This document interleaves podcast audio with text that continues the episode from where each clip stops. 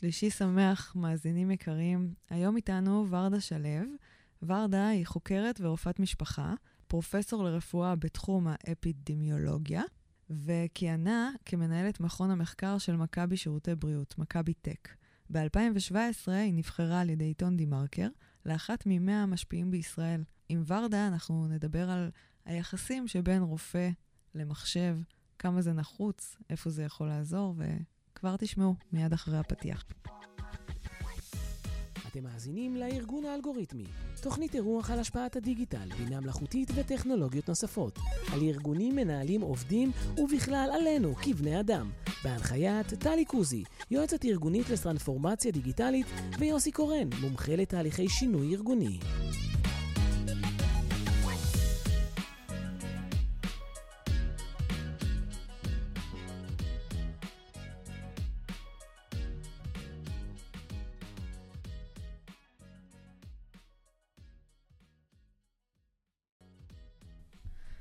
מתחילים. אז נמצאת איתנו היום ורדה שלו. היי ורדה, מה שלומך? היי, בסדר גמור. היי יוסי, אהלן. מה שלומך? אה, לחוץ. לחוץ. אה, ב', תשמעי, אני, אה, יש פה רופאה מהוללת, ואני אמרתי קודם, אני קצת היפוכונדר, אז אני מקווה שהדברים יעברו בשלום היום. אוקיי, אז ורדה, תוכלי לספר לנו קצת על עצמך? כן, אני נולדתי בבאר שבע. גדלתי בבאר שבע, בדרום, ולמדתי גם בבאר שבע, למדתי רפואה בבית ספר לרפואה בבאר שבע. אה, בהמשך התמחיתי ברפואת משפחה. הייתי רופאה של קיבוץ ושלושה מושבים, רופאת כפר. וזו תקופה הייתה נהדרת, לגור בקיבוץ, עם כל המשתמע, לעבוד בכפר.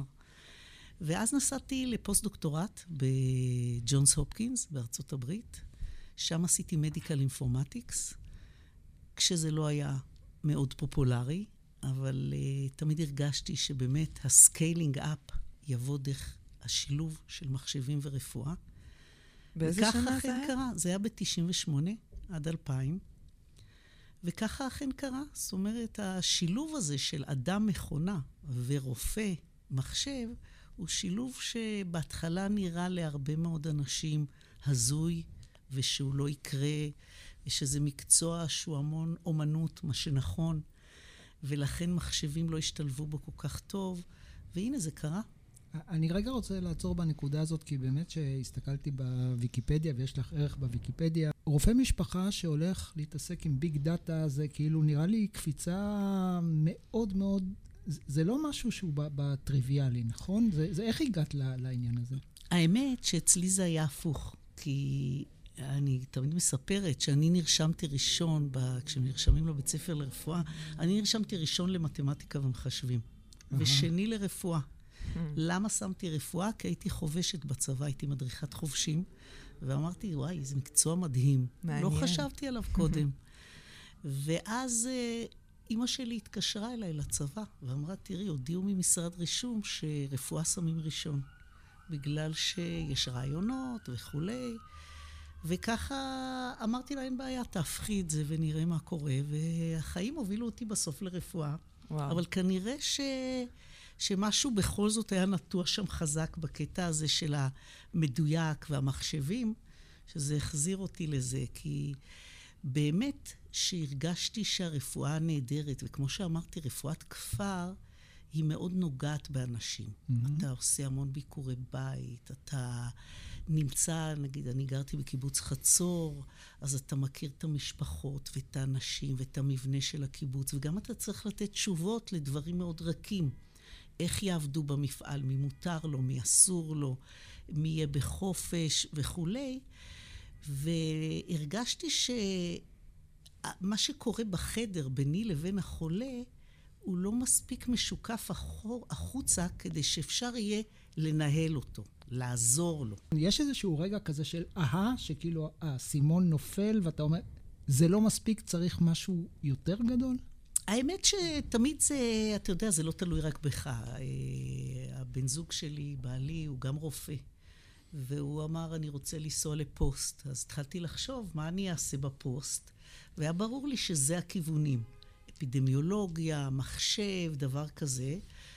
ואז זה פשוט קרה, והאמת היא שה aha moment שאתה מדבר עליו, הוא קרה לי דווקא כשהגעתי לשם. אני חושבת שאחרי שבועיים שלושה שהייתי בפוסט, אמרתי, וואו, הגעתי למקום שלי. זה בדיוק מה שחיפשתי. שיושב על גם uh, אנליטיקה וגם רפואה? כן, שזה יושב על, על זה שבעצם uh, אנחנו עובדים עם הרבה דאטה mm-hmm. ועם הרבה מאוד ממדים. ובן אדם בעצמו לא יכול לאבד את הכל ולזכור את הכל ולראות את הכל מסודר. ובהתחלה זה התחיל באמת יותר בנושא של archiving של הדאטה, שליפה של הדאטה, הסתכלות טובה, longitudinal של הדאטה. רק יותר מאוחר הגיע השלבים היותר אה, מתקדמים של כן. מה אפשר לעשות עם הדאטה. אני בהתחלה יותר הסתכלתי על התהליכים. סביב האיסוף, ה archiving, כי תחשבו על זה שהרי תמיד צוחקים, מתבדחים, שכתב של רופא אי אפשר להבין, להבין, נכון? וזה כל כך נכון. באמת שאם אני כותבת משהו, אולי המזכירה שלי תבין, אני בטוח לא אבין, והרוקח בוודאי לא יבין. תמיד חשבתי אם זה תנאי קבלה לפקולטה לרפואה. כנראה שכן. הייתי מתקבלת. אז, אה, אז תחשבו על זה שלא רק שהכתב לא ברור, גם אתה מכניס המון המון מידע פנימה. והיינו מקבלים בדיקות מעבדה בדף, ולא היה כוח להעתיק אותם, אז היינו דוחפים אותם, וזה... אי אפשר היה לנהל את המידע. וקלסרים וערמות. וקלסרים, ואפילו מבחינת privacy, בהתחלה אני זוכרת שהתחלנו מחשבים, החולים אמרו, מה, כל אחד יוכל לראות? זה לא ש... להפך, היום יותר קל לדאוג לזה שרק מי שיצטרך יראה את המידע. ואז, אם יסתכלו לך בתיק, אף אחד לא ידע שיסתכלו, זו הרגשה טובה, כי אתה לא ידעת, לא היה traces לזה. Mm-hmm. אבל uh, עם הזמן הבנתי שהתהליכים האלה זה רק חלק. ויש עוד נדבך עצום של מה אפשר לעשות עם הדאטה. ואת זה הבנתי רק עם הזמן.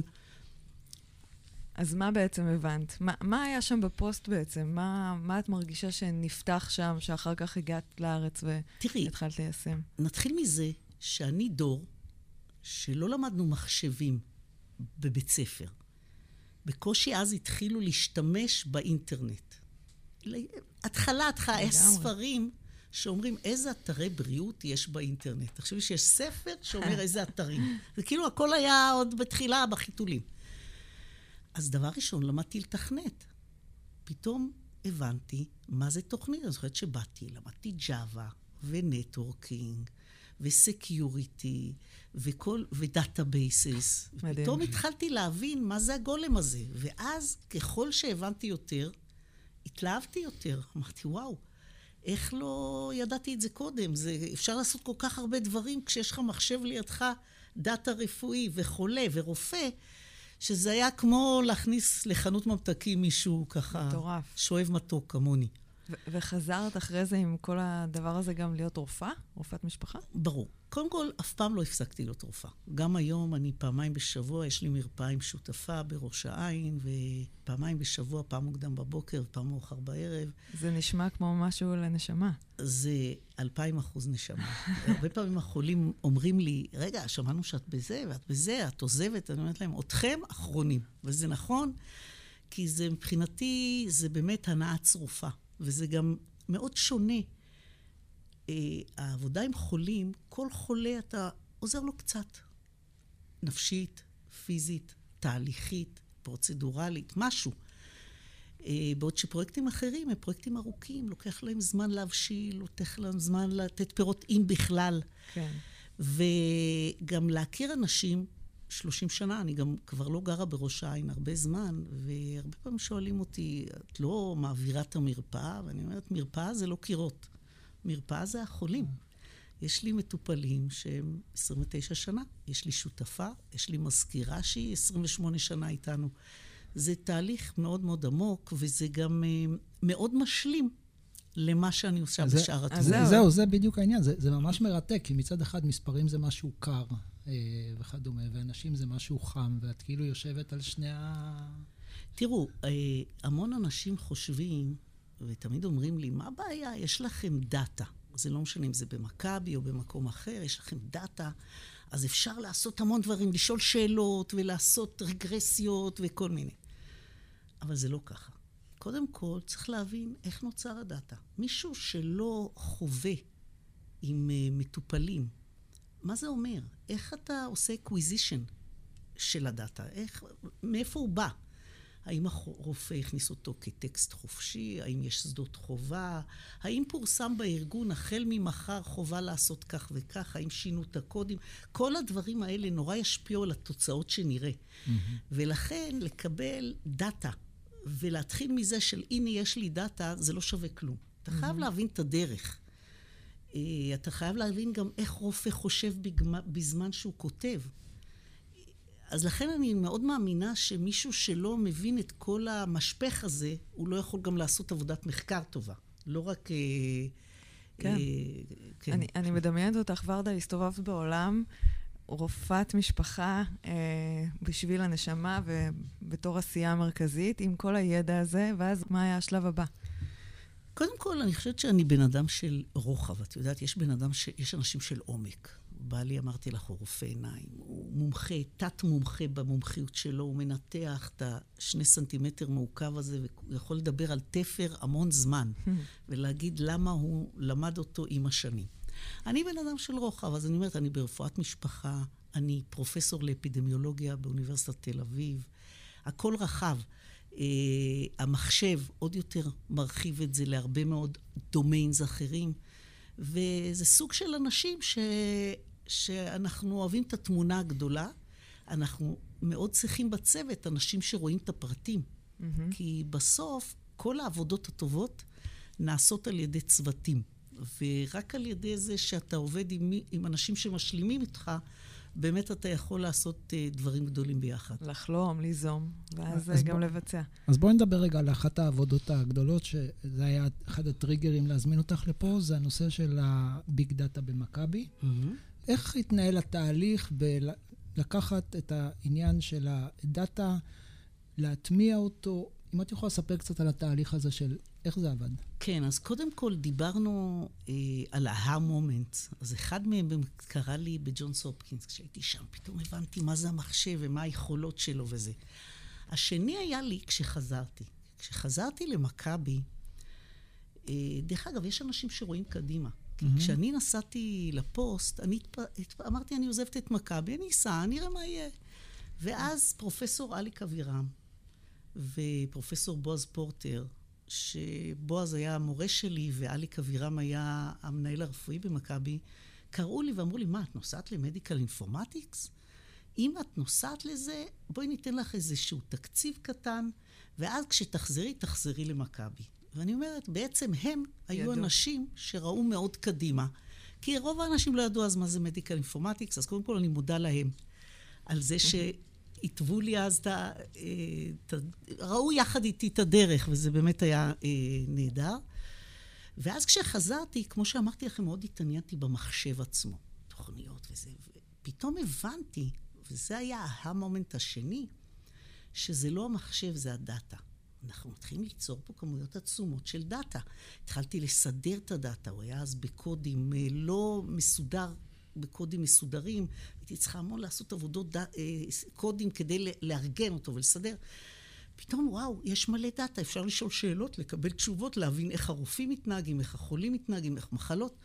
ואז לקחתי לי סטודנט, אה, לתואר, שהוא למד לתואר באפידמיולוגיה, סטטיסטיקה, קראו לו גבי חודיק, היום הוא פרופסור גבי חודיק, הוא אחד האפידמיולוגים הכי טובים, והוא בעצם היה יחד איתי במכון כל הזמן הזה, וניהל אחרי זה אצלי את המחקר והאפידמיולוגיה. ואז הבנו שיש פה ביג דאטה, המון דאטה, והתחלנו לכתוב את הדאטה, ולפרסם את הדאטה, ולטייב את הדאטה. ולהביא עוד אנשים שגם יכתבו וישאלו ולשתף פעולה עם חוקרים מ domains אחרים שמעניינים אותם דברים אחרים ולעשות יחד איתם. ו, ופתאום הבנתי שהמחשב הוא אמצעי, והנה יש לנו ביג דאטה ואיתו אפשר לעשות את הכל. ולא רק לעשות למען המחקר, כי מחקר זה בדרך כלל עבודות דיסקריפטיביות, תיאוריות. שאנשים קוראים אותם והן מעניינות, אבל היכולת ליישם אותם מאוד קטנה. כן, אני רואה לפי הדיבור שלך, את מאוד פרקטית, את מאוד אה, נכון. מחפשת את זה. ואז כשאת פוגשת את, את הרופאים של מכבי ואת מציגה להם את הפרויקט... אז להם, הייתי צריכה להציג את זה הרבה יותר לעוס. מה זאת אומרת? להראות להם בזמן הנכון, במקום הנכון, בזמן העבודה, את מה שרלוונטי להם.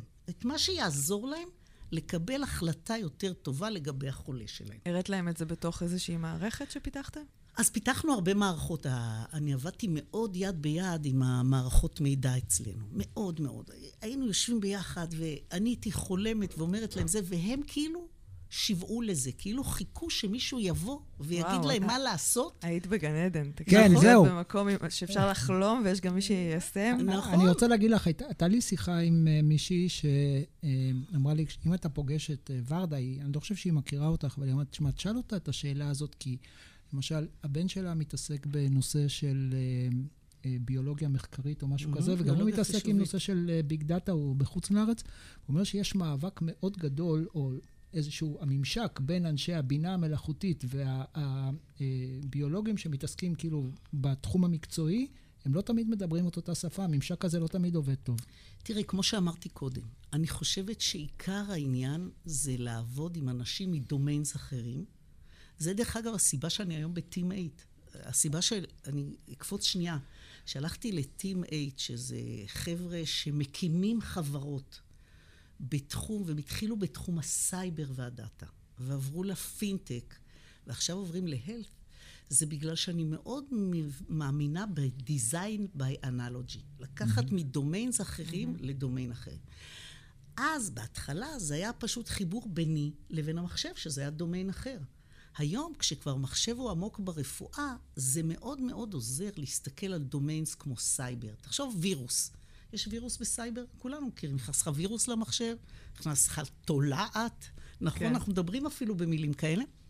כשאני מסתכלת על וירוס במחשב ווירוס בחיים, זה מאוד דומה.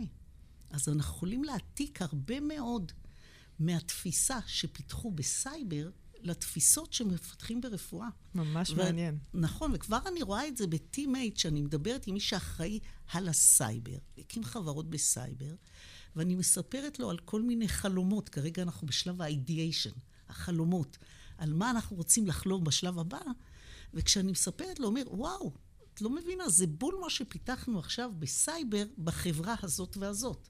אנחנו יכולים להעתיק את זה ממש ולעשות את החלום הזה כך וכך. שנים רציתי להתקין על עצמי אנטיווירוס. זה היה... וכשבאתי למכבי, התחושה שלי הייתה שאת יודעת, מערכות מידע הן מאוד אופריישנל. אני תמיד אומרת, זה נורא קשה להיות במערכות מידע. כי כשהכול בסדר, לא רואים אותך. מתי רואים אותך? כשמשהו לא בסדר. ופתאום, כשאני באתי עם הדברים האלה, אז ראו אותם גם שמשהו בסדר. כי פתאום הם הביאו דברים עם uh, צבע, עם, עם ערך. כן. והיה אז, uh, מנהל מערכות מידע היה אז יוסי ז'אן, ודליה עידר הייתה מנהלת המערכות הרפואיות, והתחלנו לשבת כולנו ובאמת uh, לחשוב יחד ולהמציא ולהביא את זה. ולרופאים, לשאלתך, הרופאים הם עם מאוד שמרן. נכון, זהו. כי חינכו אותנו ככה, אמרו לנו כל הזמן, משנה א', פרימום נו נוצ'רי. אל תגרום נזק. לפני שאתה מתיימר להועיל, אל תגרום אל נזק. תגרום נזק. ולכן הם אומרים, זה עובד, אנחנו סביר, If it's not תגרום... broken, don't fix it. Don't fix it. ו... אבל it's broken. זה הנקודה. שאנחנו בעולם שהחולים נעשים הרבה יותר מבוגרים, הרבה יותר מורכבים, והמערכת היא שבורה. כל אחד יודע שאם קרה לו משהו, הוא פתאום ה case manager, הוא צריך לרוץ לפה ולרוץ לשם וזה. והמערכת לא עובדת. צריך לסייע לחולה, צריך לסייע לרופא, צריך לסייע למערכת, כדי שהם יהיו אה, אופטימליים, ואין כמו המחשב לעשות את זה יד ביד. תראו, המחשב, אה, תמיד שואלים אותי, המחשב יחליף את הרופא? אני לא רואה את זה קורה, באמת שלא. אבל אני רואה את השילוב בין אדם ומכונה, בין רופא ומחשב, שיכול להביא אותנו להישגים שלא היינו יכולים לעשות לבד בשום פנים ואופן. אז השאלה הבאה שמתבקשת זה, אם היום היית מתמנה להיות מנהלת בית ספר לרפואה באחת מהאוניברסיטאות, איזה תוכנית הכשרה, או איך, איך הייתה נראית תוכנית ההכשרה של רופאים שאמורים להתממשק, או העבודה שלהם אמורה להיות עם אה, מחשב? איך מייצרים את אותה אוריינות? מה, מה המיומנויות שרופא צריך היום כדי ש... היכולת להשתמש בביג דאטה תהיה רלוונטית עבורו. תראה, קודם כל, הדור הצעיר, בוא נזכור, זה לא אני שנסעתי ללמוד ג'אווה רובם יודעים לתכנת. אני רואה, יש לי במשפחה הרבה רופאים. הבן שלי במחשבים, אבל שתי הבנות שלי רופאות, החתן שלי רופא, כולם למדו פה בארץ בבתי ספר לרפואה וכולי. והם באו לבתי ספר, כולם יודעים לתכנת. זאת אומרת, רוב הילדים מכירים את זה, זה לא שאנחנו... אבל לחשוב איפה הממשקים שמחשב יכול לסייע לך. להבין שהתיק הרפואי, למשל, הוא כלי עבודה של רופא. כי יש איזו תחושה כאילו, אוי, המחשב מעצבן, קוראים לזה ככה, המחשב מעצבן אותי, זה לוקח לי זמן. צריך להבין שכמו אם אתה רופא עיניים, אז הסליט למפ לך. ואם אתה קרדיולוג, אז יש לך אקו. לכל רופא, התיק הרפואי הוא היום המערכת שלו. ולכן הוא צריך להכיר את היכולות שלה, כי היא מאפשרת לו הצצה טובה לדאטה, קיצורי דרך, decision support, הבנה על תרופות, על אינטראקציות, וזה ה basic. אני מאמינה שנוכל לפתח הרבה מאוד כלי prediction וכלי התמצאות שיעזרו לך לעשות רפואה הרבה הרבה יותר טובה. כי תחשבו על זה, לא יכול להיות שאני כרופאה, הנה אני 30 שנה במקום, אזכור את כל מה שהיה לחולה קודם, פלוס הוא היה אצל המון רופאים אחרים. ועכשיו כשאני באה לשנות לו משהו, אני אקח את כל זה בחשבון, גם בהתחשב לכל מה שחדש קרה mm-hmm. בעולם וכולי.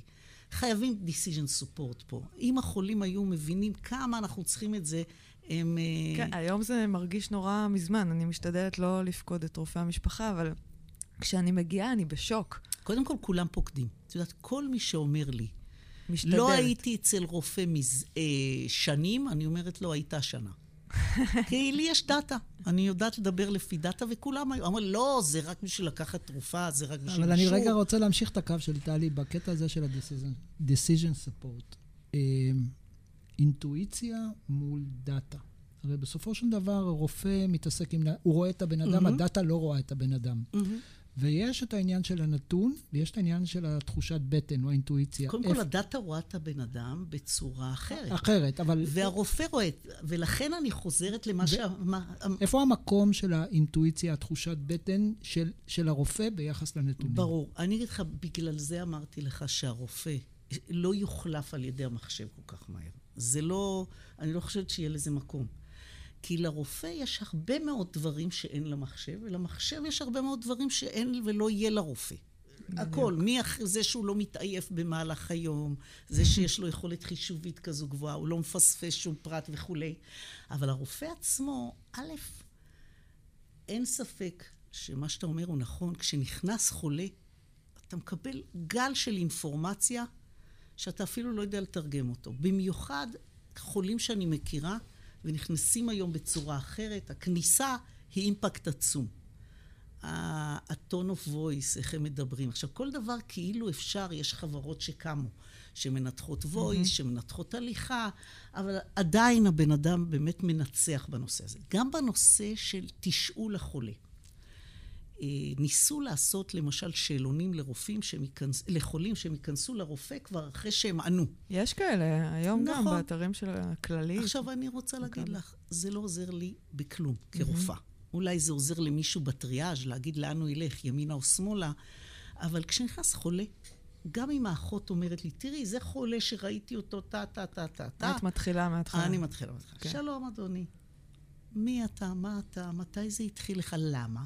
כי ל wording ולצורה שאתה מספר, יש הבדל עצום. יש הבדל בין להגיד אה, כאב גב, החל אתמול, כואב מאוד, לבין להגיד אתמול הסתובבתי לקחת את התיק, ואיך שמשכתי התחיל לי הגב. הסיפור, סיפור אחד. הסיפור, כן. יש לי כאב גב שהעיר אותי משינה הלילה. סיפור, סיפור אחר. אחר, כן. זה, ולכן אי אפשר על הכל לעשות אה, אה, יש כאלה. יש מצב שהמערכת... תראי, את עכשיו בטימייט, את אה, לדעתי תראי שכן אפשר בעתיד.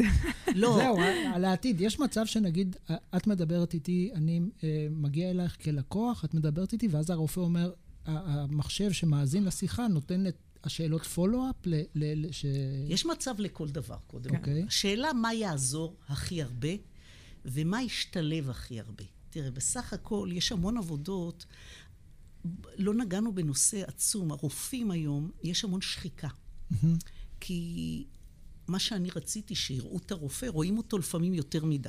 וכמה זמן הוא ישב, והאם הוא ענה בתור בזמן, ולפעמים הרופא מרגיש בין הפטיש לסדן, כולם בוחנים אותו, כולם מסתכלים עליו, וזה מאוד מאוד שוחק, וגם ה... כולם רוצים כאן ועכשיו ומהר. ו... ובנוסף, המערכת שלו לא מתפקדת ב-100%. זה מה שהתחלתי להגיד, אז... המחשובית. אני התחלתי להגיד, כן. קטעתם אותי, כש, כשאני מגיעה לרופא משפחה, הוא מתוסכל. נכון. הוא צריך לעשות חיפושים הזויים בשביל אז... למצוא... אין לו את מה שאת אומרת, שכבר הגיע הזמן שאולי יהיה לו. אז קודם כל, יש תמיד מקום להתפתח. אני לא חושבת שיש רופא שיחזור היום לעבוד בלי מחשב. בואי ניקח את הנקודה הזו. אין סיכוי. כי בהתחלה כולם אמרו לי, תני לי נייר, היום כבר לא אומרים. כן. זאת אומרת שכן עשינו צעד. אוקיי? עכשיו, מה שהתכונה הטובה שיש לאנשים, שיש לך איקס, אתה רוצה שני איקס, שלושה איקס, וזה נהדר, זה מה שמקדם אותנו בחיים. יש עוד המון מה לעשות. אה, באינטואיטיביות של העבודה של הרופא מול המחשב, שלא יצטרך לקחת פוקוס לתיעוד עם הידיים בדיוק, ולחפש. בדיוק, הוא יושב, כי הוא, הוא צריך הוא בסוף על המסך. לראות עיניים. בדיוק. גם הוא, עכשיו אני התחלתי לדבר על שחיקה, כי גם הרופא צריך את זה. גם הרופא צריך את העיניים של החולה. וגם החולה צריך את העיניים של הרופא. אני, אני לי צמרמורת. הסיבה שאני כל כך אוהב, זה, כן. אוהבת את הרפואה, כי אני רואה בזה טנגו. אתה פוגש אנשים, ואתה פוגש אותם, והם פוגשים אותך. ואתה רוצה ליהנות מהמפגש, אתה לא רוצה להיות טכנאי. ובעידן הווירטואלי, ובעידן הזה של הכל כאן ועכשיו, יש איזו תחושה רק של הדוינג, ולא mm-hmm. של האינטראקציה. זה מרגיש כאילו זה קפץ מאוד מאוד מהר לשם, וצריך עכשיו טיפה להחזיר את הקשר. אז עכשיו צריך לבנות כלים שהם גם נוגדי שחיקה, שהם לא... שיגרמו לרופא ליהנות יותר במפגש. כי אני טוענת שכשרופא נהנה, גם החולה מרגיש את זה. והחולה, או המטופל, הוא לא בא רק למשהו קונקרטי, תחדשי לי את התרופה. הרבה פעמים, הסיפורים הכי משמעותיים קורים כשחולה בא רק, ביקשתי תרופה. ואני בדרך כלל, כשאני מסיימת מפגש, אני שואלת, עוד משהו? ופתאום בא עוד משהו. שם זה קורה. קרה כן. משהו, נולד נכד כזה וכזה, או אם כבר את שואלת, אז כך וכך, וצומחים הרבה מאוד דברים, בין אם רפואיים ובין אם הם סביבתיים. את יודעת, בסוף זה... אנחנו אנשים. לא כל הרופאים שואלים ככה, אבל... אה, אבל את יודעת, אה, אני טוענת בכלל, אה, אשרי אדם שנהנה בעבודתו. עכשיו, אם אתה רק בטכני, אתה לא תהנה. אתה לא תהנה, הכל יהיה פחות. אבל אנחנו צריכים לדאוג לרופאים שיהיה להם מספיק זמן, יכולות, כלים, כדי גם ליהנות. Mm-hmm. כי תראי, אני, אני חושבת שרפואת משפחה, למשל, זה מקצוע אולי הכי יפה. אתה רואה אנשים לאורך זמן. אתה עברת איתם המון סינוסים אישיים. אנשים התחתנו, ילדו, התגרשו, נפטרו חלילה, חלו. ואתה איתם כל הדרך. כן, זה אה, קשר, זה, זה קשר. זה קשר עצום, וזה גם אה, יכולת לראות אנשים, גם רפואית, אה, בצורה לגמרי אחרת. והמחשב, הוא מסייע, בתפיסתי הוא מסייע, הרבה פעמים זה ברדן, כן. האם פעם בשנייה יכולת לשרבט על נייר והנייר סובל הכל? פתאום זה לפתוח, זה לחפש. תשמעי, אני מדמיינת רופא שנשען אחורה כמו מנהל תפעול, או כמו מנהלת שיווק, או כל מיני אנשים שיוצא לי לעבוד איתם, והוא מקבל את הביקור האחרון, וסיכום ביקורים אחרונים שהיו לו אצל רופאים מקצועיים אחרים, ותרופות בצורה של איזשהו דשבורד, ואז הוא יכול באמת להסתכל לאדם בעיניים. זה כבר מרגיש לי כאילו... את יודעת, קצת יותר שנייה. להיות מסוגל לעשות את העבודה. קודם כל הוא מקבל. את מה שאת אומרת, הוא מקבל. אז איך אחד, הוא... זה לא הגיע לפריפריה. לא יפה, יוסי, לא יפה. כמה דברים. אחד... זה תקוע בצומת גולני. אצל רופא משפחה, גם בנס ציונה. לא, בוא נתחיל בזה שאחד, גם יש, א', יש רופאים שלא מכירים מספיק את מערכת המחשוב. או, זה הטמעה. צריך להשקיע בזה, הטמעה. הטמעה הוא דבר קריטי. מעבר לזה, גם אם הגשתי לך את הכל, רפואה הוא מקצוע מסובך. אז הנגשתי לך סיכום ביקור. נגיד, את אמרת את זה, אה, וסיכום ביקור. את יודעת שאני לא, חולה ש... לא, היילייטים, היילייטים. רגע, היילייטים. כן, לא. יוצא חולה מאשפוז במחלקה פנימית, יש הרבה מאוד היילייטים. היילייטים. את צריכה להיכנס פנימה, לראות, אה, הבדיקה הזו עלתה. מה הייתה הקודמת וזה. אפשר לעשות קיצורי דרך ושיפורים. אבל זה לא אמור לייצר את התובנות דרך ביג דאטה? כאילו לתת את תראה, גם אם יש תובנות, הרבה פעמים אנחנו רוצים לרדת פנימה. אתה לא, okay. אתה אוקיי. בסוף, אני בסוף רושמת לך את התרופה. Mm-hmm. אז גם אם תגיד לי, הכל בסדר, לפעמים אתה רוצה להגיד, דרך אגב, אני כתבתי הרבה מאוד חומר גם על הנורמה. גם מה שבעיניך נורמלי, או נגיד למחשב שמה שבגבולות הנורמה, לפעמים הוא אב-נורמל באנשים מסוימים, או יחסית למה שהיה לו. אז הרבה פעמים אנחנו רוצים גם לגשת לדאטה. כך שבסוף יש הרבה מאוד חומר שאתה צריך להקל. אבל גם כאן, כשאתה יושב מול חולה, אני שמתי לב, ואף פעם לא נוכחתי אחרת מאז, אה, שאם אני אומרת לחולה, שנייה אחת, אני עוברת רגע על הדאטה שלך, הוא הכי מבסוט בעולם. כי זה לא שנעלמתי לו. אני אומרת לו, שנייה, הוא אומר, את הזמן. אז הרבה מזה זה השיקוף למטופל של מה, מה אתה עושה. עושה. על זה צריך לבנות לך כלים מתאימים, ויש עוד הרבה לאן ללכת, אבל עצם התקשורת, בסוף, תקשורת זה הכל. אני, אני, אנחנו מתקרבים לסיום, ואני רוצה לשאול אותך שאלה של איך את רואה את הנושא של רפואה מותאמת אישית, אה, סביב הנושא של ביג דאטה והעניין הזה של... אה, לאן הדבר הזה הולך לדעתך? תראה, אין ספק שאנשים שונים אחד מהשני, ואנשים שונים בהמון, בהמון ממדים. מהגיל והמין, דרך מחלות הרקע, דרך הפרפרנסס. צריך להבין גם שיכול להיות טיפול שלאחד הוא נראה נהדר. באותו מצב, חולה אחד מעדיף ניתוח והשני מעדיף טיפול שמרני. שלא לדבר, כשאנחנו מדברים ברפואה מותאמת אישית, הרבה פעמים מדברים על סרטן. להגיד, אוקיי, יש סרטן ויש לו כאלה וכאלה רצפטורים, ולכ... וגנטיקה כזו וכזו, ולכן נטפל איקס. אבל זה מקרה פרטי. אני לוקחת את זה בסקייל, ואומרת שרפואה מותאמת אישית אצלי היא לא רק בסרטן, היא בכלל. צריך מאוד להבין את התעדוף של החולה, את המשפחה, המבנה המשפחתי, לפעמים המקצוע שלו, המון דברים שמשפיעים. ספורטאי יבקש solution אחר מאשר מישהו שהוא לא ספורטאי.